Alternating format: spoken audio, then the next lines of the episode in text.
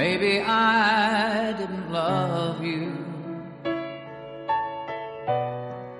quite as often as I could have. 好，随口说美国。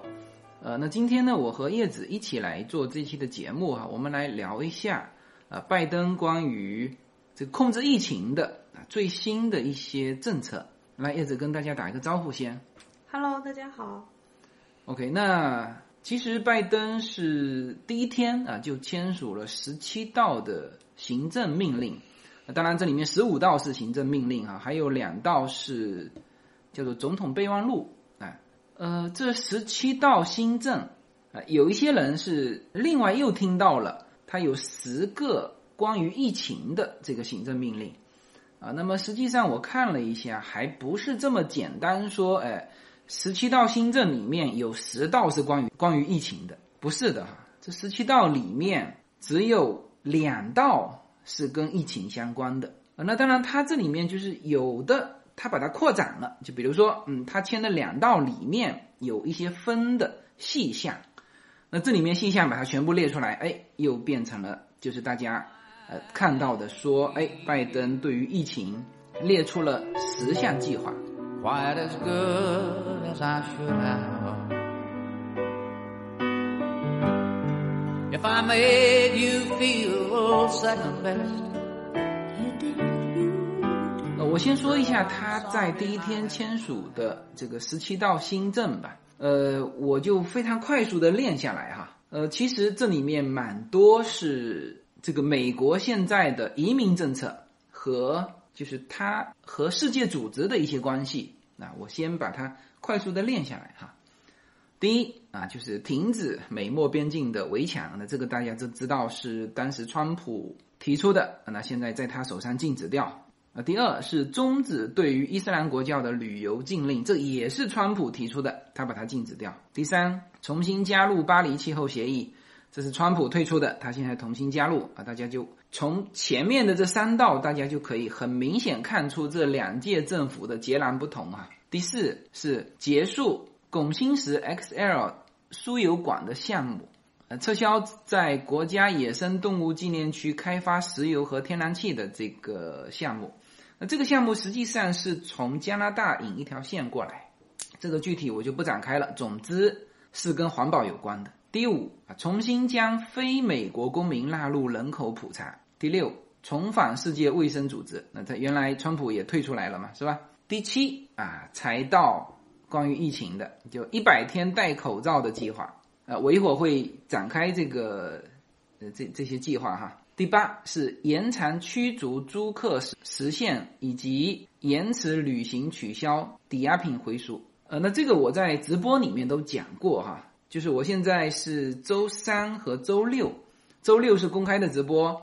周三是我们的会员的直播。嗯，大家可以如果要加入这两个直播的啊，大家可以去我的公众号“无限空间”。里面就有呃关于我的直播以及会员的一些内容，大家可以去找哈。那么这个是其实是美国经济的，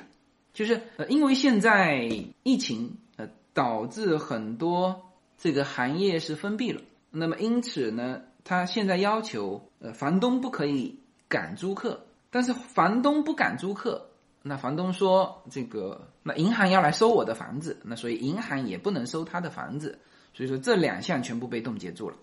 那么这个就是延长了。之前就看到好像有新闻说纽约那边就有这个房东反而这个被赶出来，因为他没有办法那个嘛，对他银行的贷款，然后租客反而住的好好的，房东被被赶出来了。对这个就是必须是两项同时做，你不能说你不能赶租客，但是银行可以赶房东，那这个是不行。这所以这两项是配套的哈。继续哈，呃，继续暂停学生偿还贷款到九月三十号啊，这些这两项是关于美国经济的，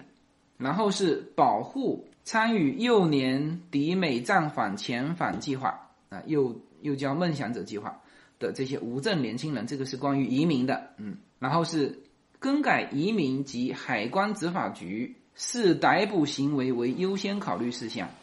这也是关于移民的。啊，继续保护国内的一批，就美国国内的一批利比亚人，这也是关于移民的移民政策的啊。然后接下去啊，才又是关于新冠的，就是重组联邦政府应对新冠疫情的协调。然后接下去一条啊，透过联邦政府推动种族平等，这跟疫情也没关系啊。然后是强力打击职场对性倾向以及性别认同的歧视。今天我就看好多人在吐槽这个，就他们吐槽是说，我听到有人吐槽是说，就是说，在这种女子项目的运动里面嘛，如果说这个人说啊，我觉得我是个女的，那么他可以参加女子的运动项目，实际上他是个男的嘛，哦，那这不就百分百赢了吗？啊，其实很多人就觉得说不公平，他或许国际赛事不可以，但是。可能比如说州里啊，或者怎么样的，那就是说，那就是他百分百占优势了嘛，就等于他是一个，他是真正的是以男性的身体，然后呢和女性在比赛，甚至留着大胡子也可以参与女子项目，是吧？是这意思？对，很多人就是说这种就没有公平可言了吗？这种事情他如果有脸做出来也行。啊，我我就是这么个看法。他硬要说说我这个身高马大，留着络腮胡子，满满胸毛，也说自己是女性。就是他要是这个就有脸这么做也行。呃，我觉得这个观点，嗯，行，我们先把这个练完哈。呃，倒数第二个是冻结川普政府最后一刻的监管行动，就是川普可能最后一刻签了很多的行政命令出来，那么就全部先冻结掉。然后最后一个是要制定行政部门的道德准则。呃，我快速的把这十七条扫一遍哈，想说明什么呢？就是说，当然拜登是准备好的。都说到拜登的首要的工作是治理疫情，但实际上这十七条里面只有两条是疫情，这里面有七八条是关于移民政策的。那关于移民政策的，我们今天不在我们的内容里面啊。然后甚至关于种族平等和性别歧视，这里面可八卦的东西非常多啊。但是这也不在我们今天的内容里面。那我们对于拜登来说，移民政策还是很重要的。对你说，如果说梦想者有多少万，就是那些梦想者，就是幼年移民到美国梦想者，如果说在他的任任期内哈，他们拿到绿卡。一千一百万那个是不是不不单单是指梦想者？一千一百万是在美国的非法移民，我不知道。但事实上，移民这件事情对拜登来说，其实不亚于这个疫情哈。你说他这个梦想者啊，包括说他说的一千一千一百多万的这个非法移民，提供了一个用时八年就可以获得美国。国籍的一个方法，就是里面或许不一定全是非法移民哈，但是反正就是说这个一不不，他写的非常清楚，就是一千一百万非法移民 是吗？对，写的非常清楚。那就是这一千一百万以后就是民主党的铁盘。铁盘对，就是说这个他只要把他们全部转身份，那共和党以后没有翻身之日了。八年嘛，八年嘛，非常清楚，就是等待等待五年就可以获得临时合法身份，就是绿卡嘛。然后再过三年可以获得美国国籍。我我我有看到这个新闻，然后看到底下就很多人留言，这个 什么时候能给我们合法移民 也提供一下这么快捷的渠道？行，那这个这些八卦很多哈，我们今天就不讲这个，我们今天还是关心一下，其实也是我们最关心的美国的疫情。You were always on my mind. 随口说美国的听友，大家好，我的新书《平行美利坚》目前已经在当当网、京东等各大网站均开始正式发售，同时在电子书 Kindle 上也已开始发售。那么这本书是随口说美国的第一本书，也是我个人第一本书。拨开迷雾看美国当下，中美两国恰是两条平行线。只有穿梭其中的人才能看清一切。希望大家支持这本书，现在就可以立刻在网上下单购到这本书。谢谢大家。I just never took a time 我们来看一下拜登的说分解出来的十个这个他的关于疫情方面的一些措施。那不同的版本很多哈，不同的版本这里面一二三四也交叉开来。为什么呢？就是因为它不是那十七条里面的，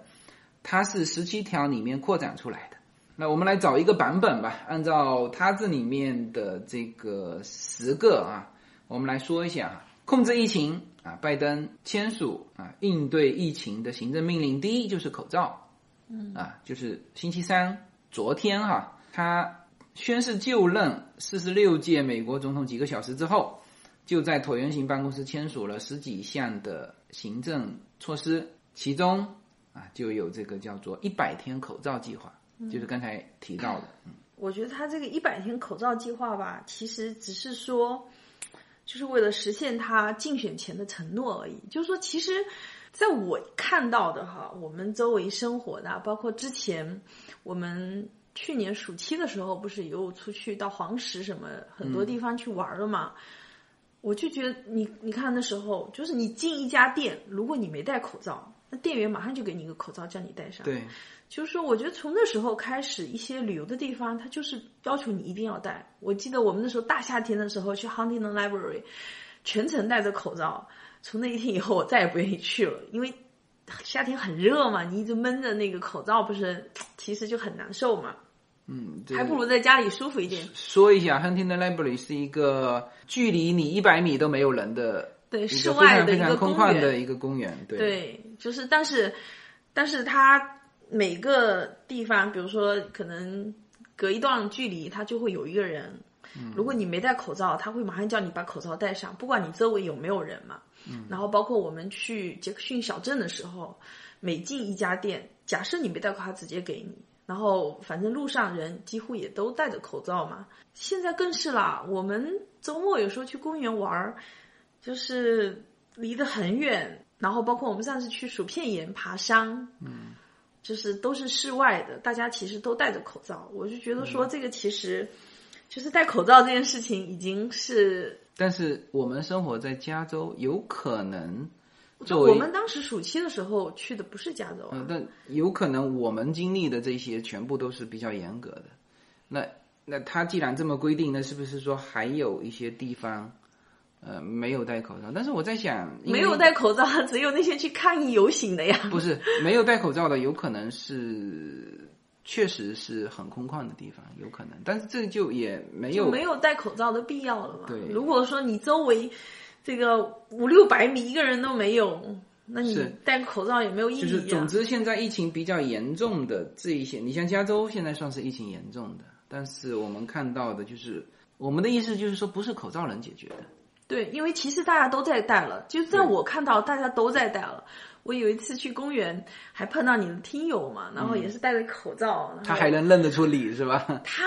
没有认出我来，其实是我们家小女儿，因为小孩子在公园玩哈，就是说他跑跑跑跑来跑去太热了，然后他戴不住，有时候把口罩拿下来放在下巴，他看到他然后认出来。然后还喊我，然后他自己也戴着口罩，然后我们说话其实都离得蛮远的，就即便戴着口罩，我们也是离得很远说话。所以我觉得，其实，在加州，大至少我们看到的都很注意。OK，那我们看他第二条啊，第二条还是有点新意哈，呃，关于旅行的啊，就是拜登要求在公共交通上使用口罩，火车、公共汽车、飞机，这个这个不是新意哈，这个本来也就有了。那么新的之前不是就有好几起说不戴口罩，他根本不让你上飞机的呀？啊，这肯定的。对啊，所以说这个其实之前就是这样了。现在包括打 Uber，他也会叫你戴口罩，会的。然后火车，我不知道我们 我们在美国很少坐火车、地铁，呃，但总之现在拜登是这么要求了，但是这个要求也不算新的政策哈。我们来说一下新的政策哈，新的政策就是国际旅客在进入美国之前必须出具检测呈阴性的报告，然后呢，到了之后必须进行隔离。当然，他这个必须进行隔离也是自觉的在家隔离，因为他美国没有说居委会过来。你入住的酒店需要很大的能力和物力了哈。对他，然后这个是新的，就是原先进入美国的，嗯，并没有，他只要求隔离。还有就是有一些国家不能直接来，但是现在他是要求出具这个检测报告。对。这我也听说了，因为有朋友过几天要去坎昆玩嘛，在墨西哥的那个坎昆，然后我就问他，我说：“哎，你们是？”的计划呀什么的，然后他就说美国出了新政策了。我其实我知道是他告诉我的，他说进入境要提供检测报告。然后呢，后来他说他们也马上打电话问墨西哥那边的酒店，酒店也知道了，酒店也已经知道。酒店说检测报告，嗯，他们只要提供这个坐飞机的时间，然后酒店呢会带领他们去检测，然后提供检测报告，一切都是包含在里面的，完全没有问题。哦，那他这个也可以一天就出嘛？就最后一天，还是说要提前？他们这种旅游胜地啊的酒店，他们肯定都会完全按照那个要求的，否则就没有人去了呀。啊，那这个是新的啊。好，我们继续哈，就是第三个，就是关于供应链的这一块。这个拜登只是这个机构使用国防生产法来强迫这个，也不能叫强迫，就要求。公司提供抗疫所需要的物资，这里面包括口罩、防护服啊等等这些哈。那实际上，川普去年就援引了该法案。川普记得吗？去年就是国防生产法，包括了呼吸机，还有其他的用品。嗯，啊，这个就没什么新意啊。对，这不是新的。总体来说，我们现在看不到说这些东西短缺的情况。可能某些地方呼吸机还有一点短缺，但是说手套、口罩、防护服啊，除非你是自己不穿，但实际上这些东西我们现在在超市看到的是大量大量的，可以叫堆积如山，满街都是，满街都是。对，因为我就前几天还居然还有国内的人问说，哎，美国现在还买得到口罩吗？呃，这个就是很明显对这个信息没有同步哈，美国。确实出现口罩危机，就是在三月份的时候，后面一段时间之后就完全好几个月，有好几个月。那时候全球的口罩当时都买到中国去了嘛？嗯，是的。呃，这是第三个啊，第四个就是国家和地方的这个支持。联邦政府是通过向地方和州的官员提提供更多的资金，创建更多的疫苗接种点。并且发动全国公众教育运动来加快疫苗的推进。那么，政府还鼓励医护人员支持疫苗接种工作。那么，拜登的一百天计划是他在头一百天要这个一亿支的疫苗的注射，同时他还在下个月准备建立一百个社群疫苗的接种中心，呃，作为工作的一部分。总之，这个就是。关于疫苗的，呃，疫苗这一块现在是这样啊，就是这个跟联邦还没有多大的关系啊，其实是到这个基层，也就是说，第一批的医护人员现在有百分之四十几的是拒绝接种，所以这个是一个他如何去要求，这实际上是要下达行政命令，就是说他下达行政命令也不可能，你想想看。之前国家要求上学小朋友要用的那种接种的很多疫苗，都会以比如说宗教啊、个人身体啊各种这种私人原因，很多人都不接种了。在美国，其实很多很多人对接种疫苗是有看法的。本来他安排第一批是医护人员接种，就是因为觉得医护人员对疫苗，因为他本身是做医学方面的嘛。医疗方面的嘛，那就是说他对疫苗的这种接受程度会比较高。那如果说医生、护士这里面接受程度都只有百分之四十六十左右哈，那其他人更是我觉得更少了。所以他现在改变了原来的，就是严格说啊，第一批我只给你医护人员。那现在是这样，就是说第一批他现在不是很快向六十五岁以上的老人和呃有疾病的，就是有原有疾病的。就是把第二批的全部提前了，他现在做了两个改动哈，就是他这个也不能不提前啊。像我朋友哈，他跟这个医护什么完全没有关系。其实我知道很多人，他其实也不是医疗系统，但他们都接种了，就是因为你这个是零下九十几度嘛，拿出来以后，就是说如果说呃你不把它用掉，它也没有办法再冰回去嘛。所以说之前就已经发生过，就是有人投诉，意思说你这个基层的工作做不到位嘛，就疫苗拿出来之后。你不能再放回去，那就是你必须全打完，你不打完它就废了。所以说当时是有很多，比如说像这种，嗯，警察部门呐、然后医疗部门呐、他们这个要来接种，结果发现有很多人不接种，于是呢，只好叫愿意接种那些人的家属或者朋友来把剩下的疫苗用掉。所以我朋友他也不是这个系统的，但是就是说他也已经接种上了，就是已经接种完第一针了嘛。所以说他这个就说他只能对外开放了，因为其实很多人你如果说不不往下再放，那很多人不接种他就是不接种。他现在做了两个改变哈，原来他是这样子，就是说打一针存一针，就是你一次等于是你领两针，你打一针，另外一针我帮你存着啊。那这样子呢，就一方面又每个领两针领两针，不是库存领的非常快嘛，就显得又生产来不及，但事实上你又存着那边一针。就是又打不了多少了，那他现在这个给他改变掉，就你来，你只领你的第一针啊，到了你打第二针的时候，他自然有给你的啊，二十一天还是二十五天哈、呃，这个就把快速的能够把前面的这个呃产能给它释放掉，哎，这是一。第二呢，就是把第二批的全部提前，就是等于叫做你愿意打的，赶紧先来打。但是好像像洛杉矶这个已经排的满满的了，就是接种疫苗的嘛，你现在都预约不上，对，就很难预约上。呃，我们到时候回头可以看一看，就是我们其实去迪士尼还是蛮近的，就是如果带关键你要能预约上呀，哎，对，现在是根本预约不上，就特别多人去接种。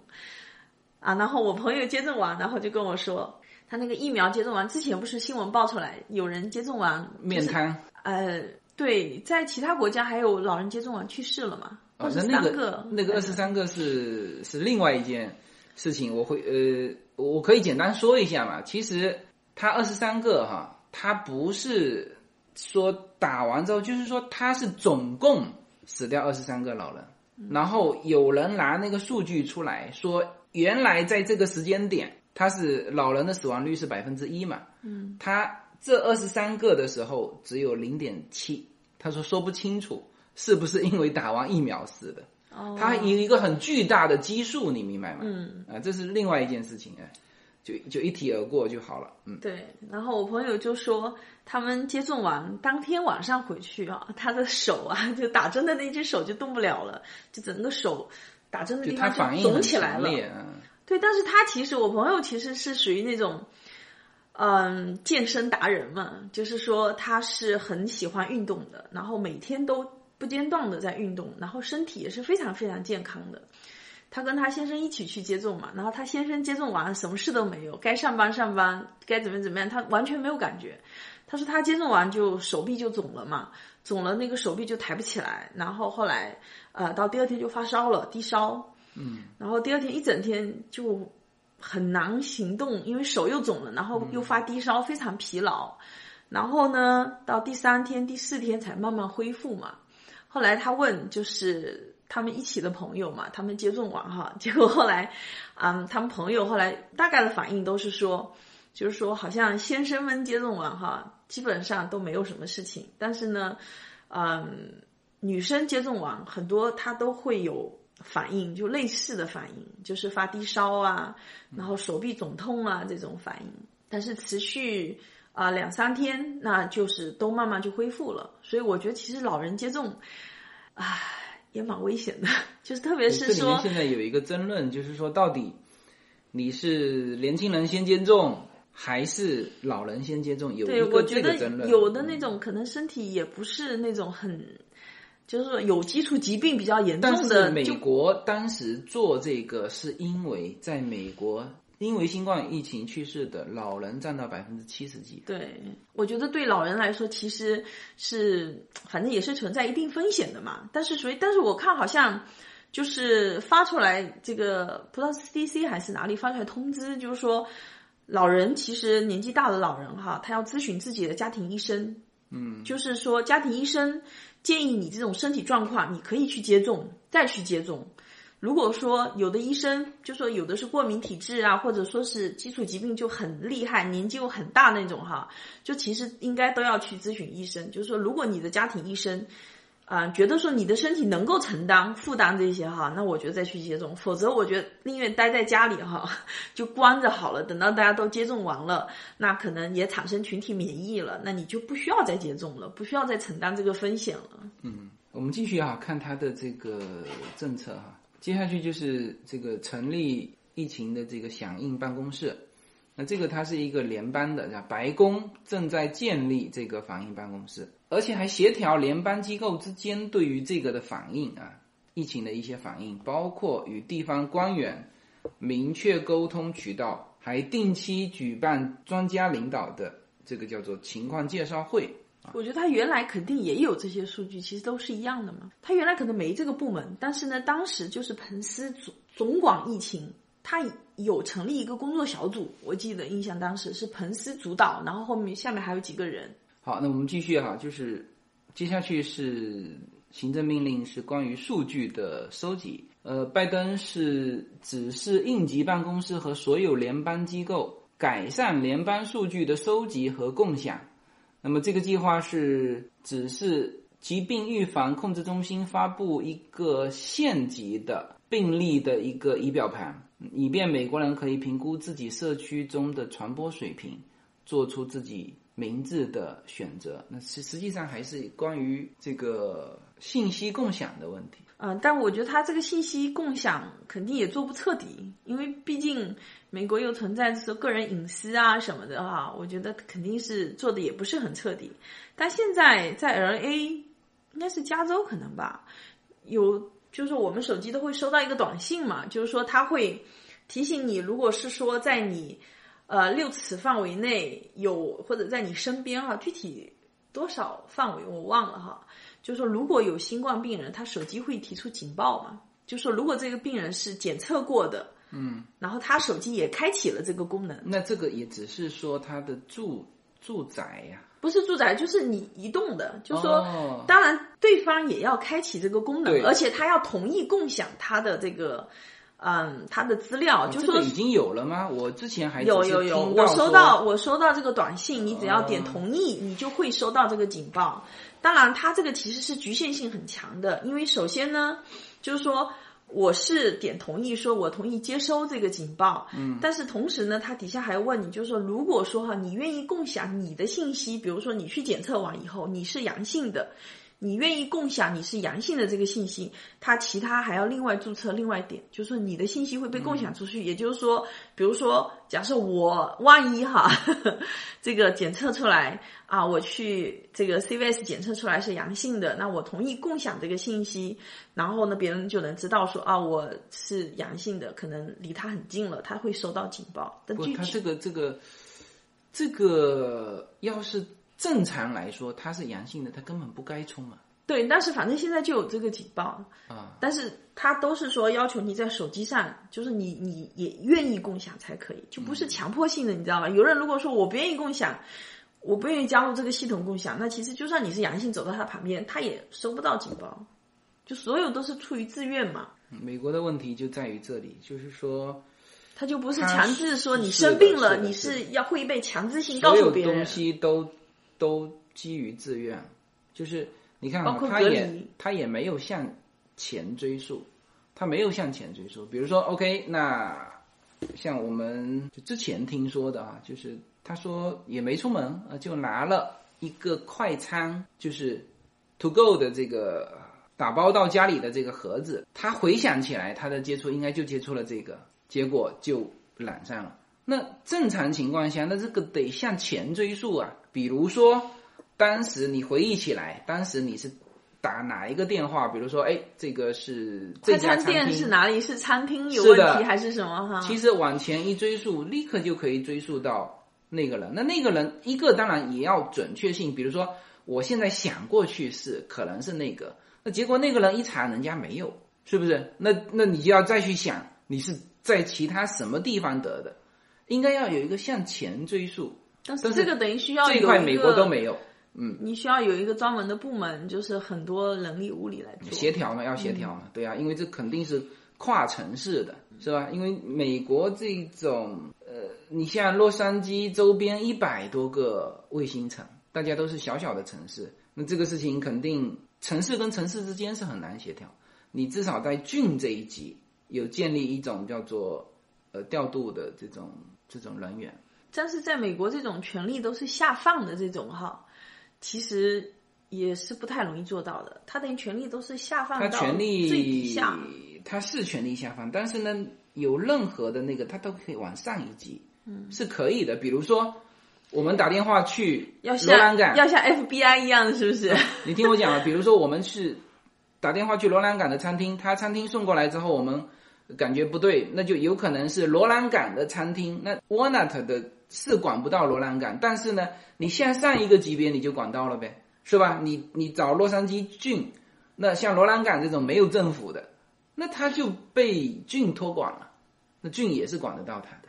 我说像这种应该是像 FBI 一样的嘛，那种查案不是对跨州的都是 FBI 来查，我觉得这个事情应该让 FBI 做，应该他就能查得到。FBI 没那个人手，好吗？嗯，所以这个就是说向前查，这个美国到现在为止都没做到。就是说，正常一查就查到了。就是说，你向前查这个餐厅的送货的这个人员，你如果不查到他，有一个巨大的问题，就是他还在送货。就你但关键是说，你现在已经有这么多人感染了，你根本没法查。就你要去查这个东西的话，你根本没有那么多能力物理去查，因为你不是说只是几样没有的。你想想看，那些游行抗议的时候，那么多人挤在一起，你怎么查得到？你怎么查？就没法追溯呀，因为你感染的人群那么大，你追溯这件事情已经变得没有意义了，因为你人群基数太大了。如果你只是少的话，其实之前往上追溯是有意义的。比如说你一个城市，你就那么三五十人得了，那你可以追溯得到。你想你一个城市，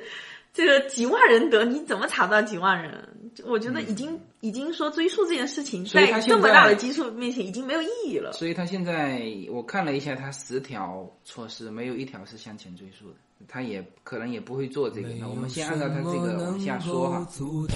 没有什么可以阻挡对自由的向往。大家好，现在大家除了收听我每周公开的音频节目之外，还可以加入我的公众号，名字是无限空间。在这里，我建立了会员专区，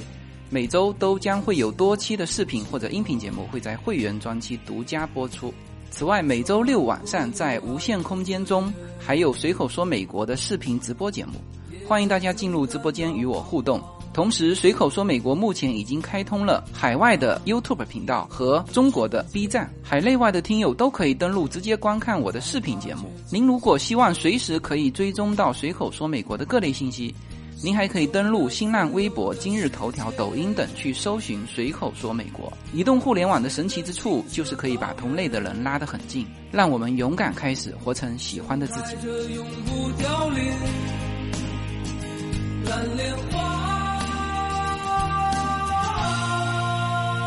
呃，接下去一条是新疗法，呃，我们现在看到的是疫苗出来嘛，是吧？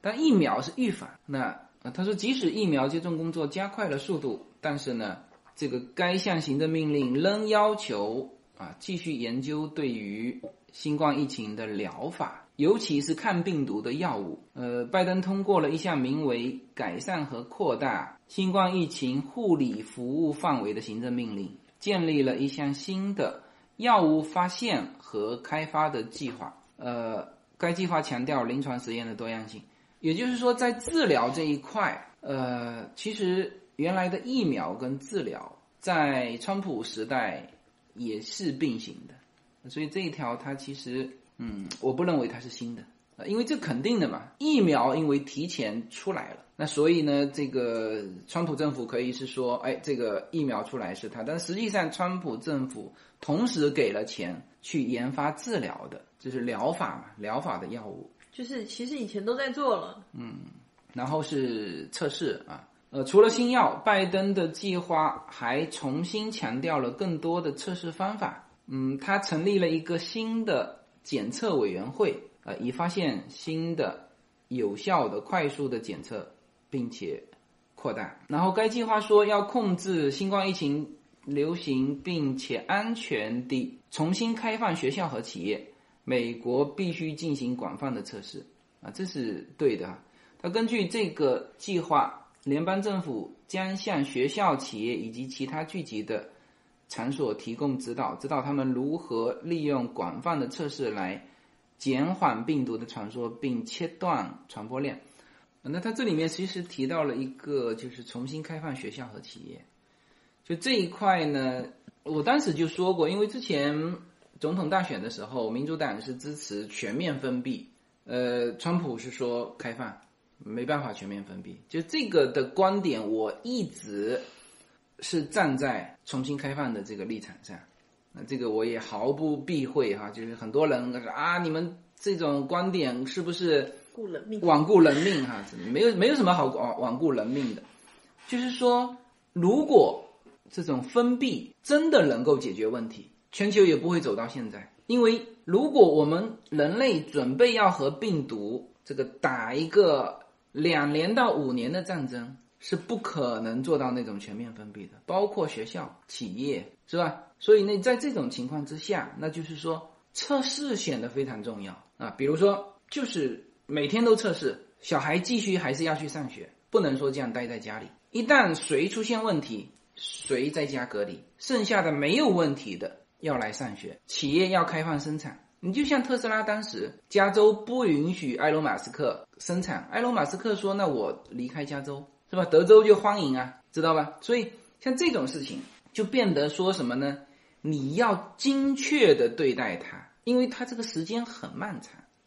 你如果要做到精确的对待它的时候，测试就显得尤为重要啊！所以在这一点上，就是至少拜登提到了说重新开放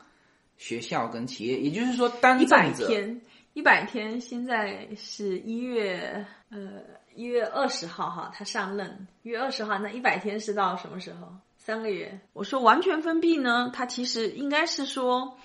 暂时性的封闭，我觉得应该是说减缓这种。嗯，医疗部门的这种压力哈，然后让说真正，比如说你生病了，你到医院有人看你或者怎么样哈，只是说应该要缓解这个高峰，但是说你说一直封闭，我觉得这个真的是一件很可怕的事情。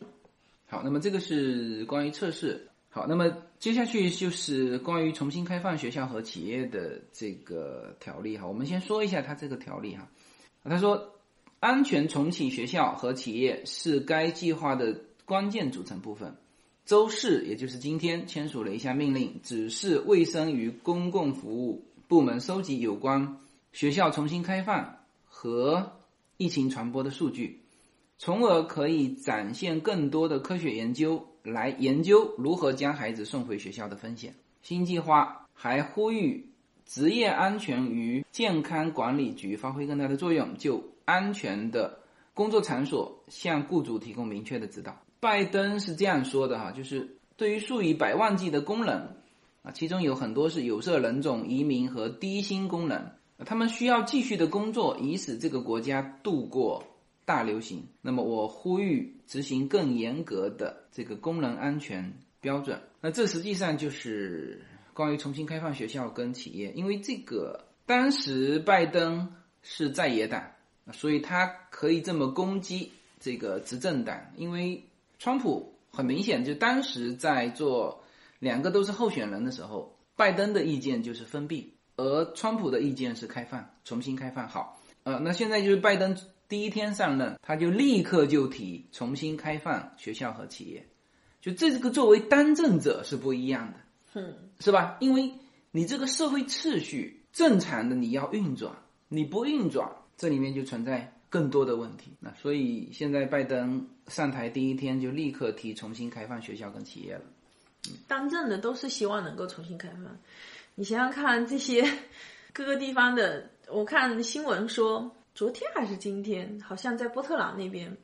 游行是吧？还在游行，然后还在和警察在那边拉锯战。就现在已经是拜登上台了，但是他们现在口号改了，就是拜登上台。这个也不能替我们解决问题，就也不能替黑人解决问题，也不能替这个啊，就是意思是说呢，必须要对警察什么处罚什么之类的，就是他们提出这个。原先他们不是提过说取消警察局吗？这怎么可能呢？对呀，而且现在拜登上台，他也不可能真正会对执法部门做这种事情，当政的更是不可能了。他们其实需要执法部门的呀，越是当政越不可能了。所以说他们现在开始反拜登了。好，那么最后一个就是关于它叫关于公平啊，这个拜登通过另一项行政命令，成立了新冠疫情的叫健康公平工作组，以确保将疫苗和治疗方法、口罩以及其他的物资运输到每个人，包括在美国遭受高得多的死亡率的重灾区。该计划没有列出预估的费用，但是上一周政府提出了一项1.9万亿的救助计划。那么这个提案被称为叫“美国救援计划”，其这里面包括了3500亿美元的州和地方的政府援助，1700亿美元的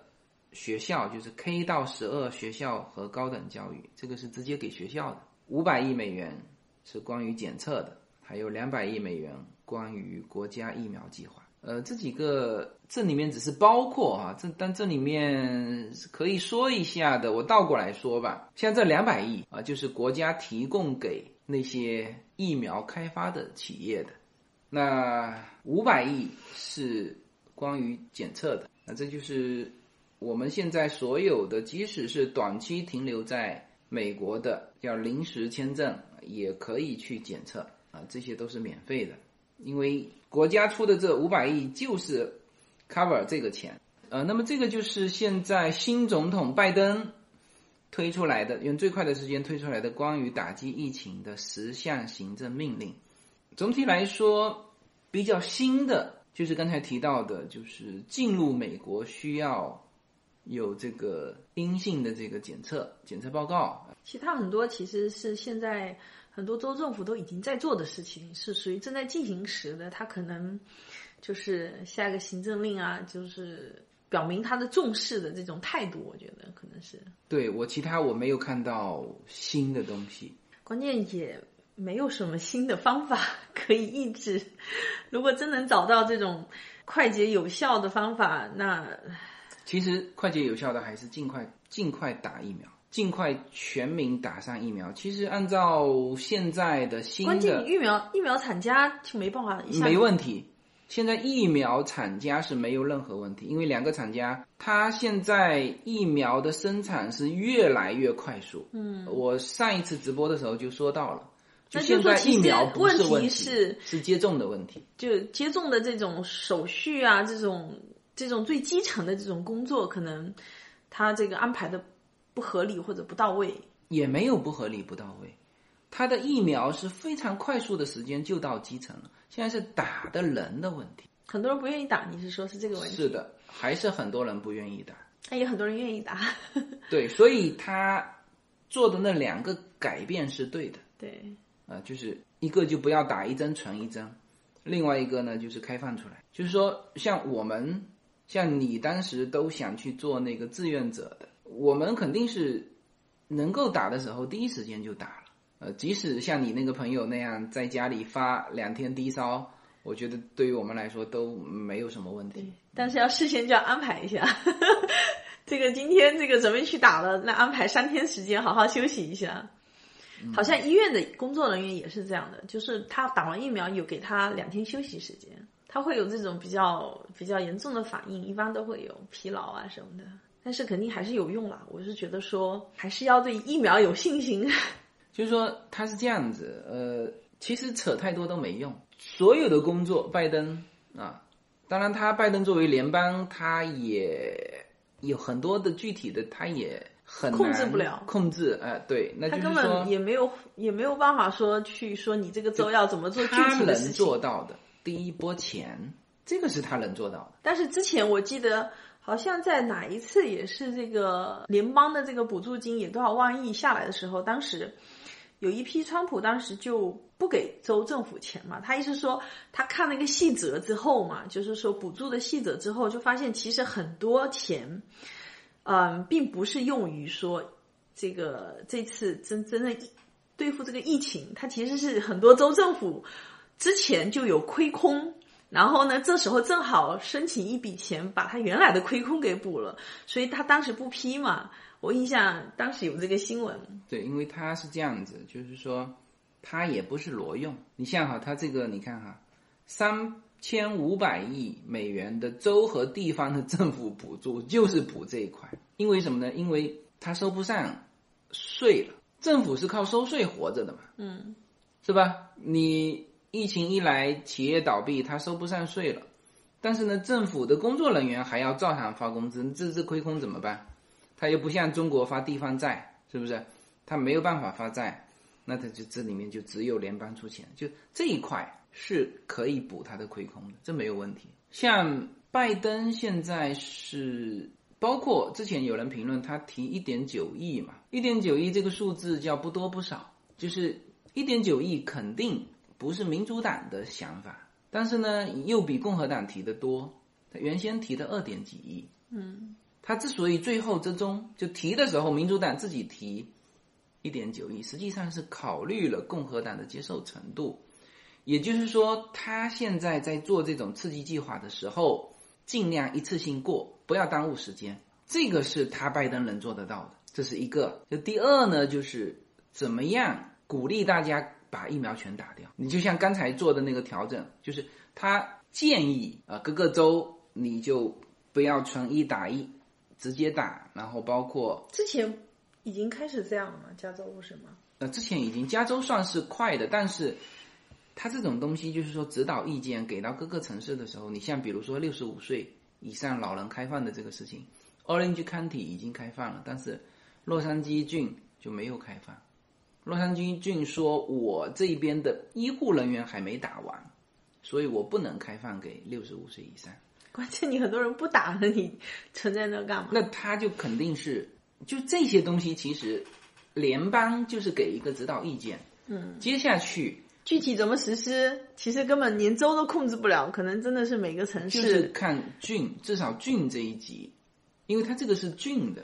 比如说 Orange County 这个是郡的，它一开放，下面就可以开放；他如果不开放，下面六十五岁就不能开放。那这个开放与否，那你说像洛杉矶郡，他说我不能开放给六十五岁，我暂时不开放给六十五岁，他也是经过精密测算的。就这些具体的工作，实际上联邦是管不到的。你没法管你，你现在拜登跳出来说，哎，你洛杉矶郡为什么不给六十五岁的？那他肯定列出一堆的理由，而且这个理由都是正确的，明白吗？所以我现在说的就是说这些东西作为联邦，第一给钱，第二就是怎么发动宣传，这个倒是就全国性的宣传，因为它很难具体到各个郡、各个城市。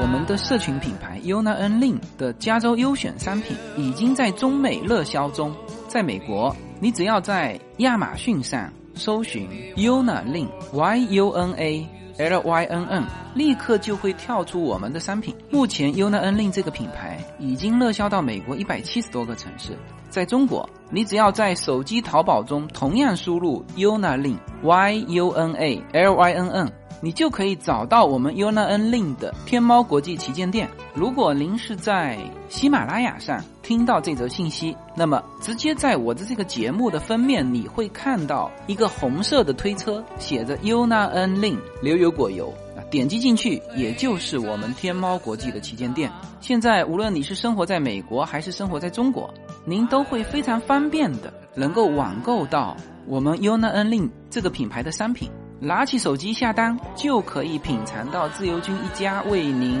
分享的加州阳光的味道。谢谢大家。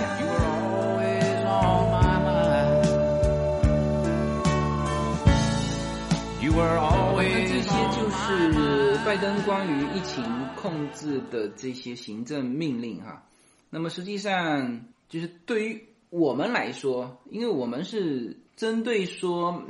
美国的这个移民政策啊、其实它的移民政策主要是针对那个中美洲的，那它的改变就是针对这个的改变，我们的关心度比这个疫情的要弱得多的，就是我不关心那些，我们更关心疫情。但是从他这个十七条行政命令来看，虽然说拜登说疫情是他的首要任务，但是呢，你很明显可以看出，这十七条行政命令里面，疫情只占了两条，这是我们比较担心的。而什么这个什么停止美墨边境围墙建设啊，终止伊斯兰国教的旅行禁令啊，什么保护幼年抵美暂缓就是梦想计划呀，他其实这个至少这个 他第一批行政令出来，他着重的是去川普化，对，是的，他是在着重去川普化，就是把所有川普原来做的事情推翻了再说。先推翻掉，因为当然这里面它原来方向就不就相反，包括了重新加入巴黎气候协定，包括了重返世卫组织。当然，世卫组织是因为这次疫情，川普退出去的，对吧？因为你没有提供准确的信息，嗯啊，没有做到全球这种监控的，因为你是世界卫生组织啊，那你本来就应该做到，就像美国的 CDC 一样啊，包括说什么更改移民及海关执法部门对于就是把逮捕作为优先考虑事项，这都是针对移民的。继续保护国内的，就美国国内的利比亚人，这也是移民的。还有就是民主党的那些理念啊，比如说通过联邦推动种族平等，还有就是你刚才吐槽的这个强力打击，还强力打击职场对于性倾向和性别认同的歧视，是吧？就这这些东西，从他这十七道新政来看，至少这个命令数来说，是疫情的三四倍。嗯，就他的重视程度啊，就像你刚才说的去川普化，或者是就是民主党原来就想就支持的那些东西啊，这个是看来是新政府更看重的。那么不管怎么说吧，我们希望至少他的关键是说他那些这个移民新政，我就看到前两天不是那个 BBC 嘛，然后不是还发了好几个报道说从危地马拉那边，就是中南美洲，嗯现在这个已经有大新闻，对，大篷车开始已经朝美国开进了嘛？哇，我看 BBC 那个图片，就是一条路看不到尽头，全是人挤在一起，然后中间经过的国家，它其实也有稍微阻拦嘛，就洪都拉斯啊什么的，它其实有派军警稍微阻拦，但是完全。就那么，我看他那个照片，就两排这个窄窄的军警，他怎么可能阻拦住那么多呢？就全部都被很快就被冲破了。也就是说，估计只能看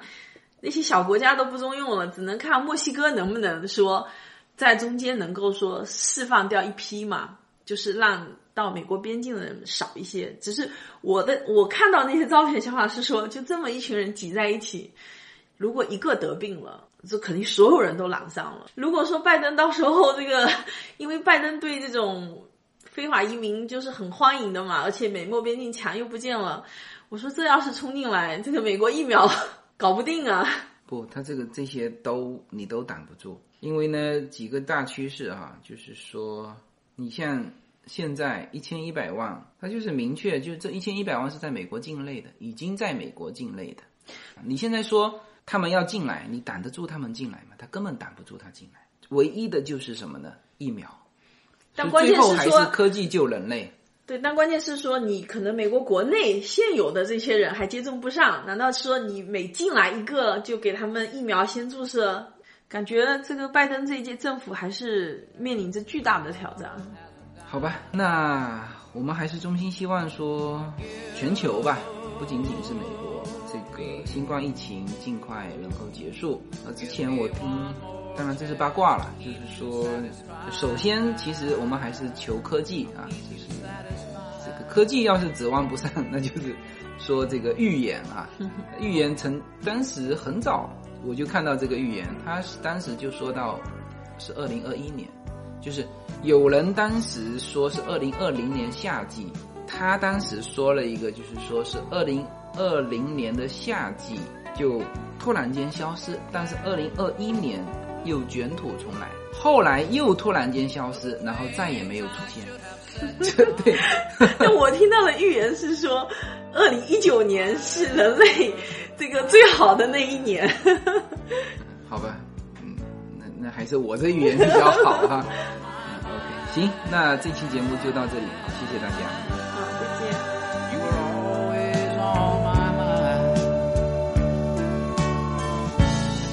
You were always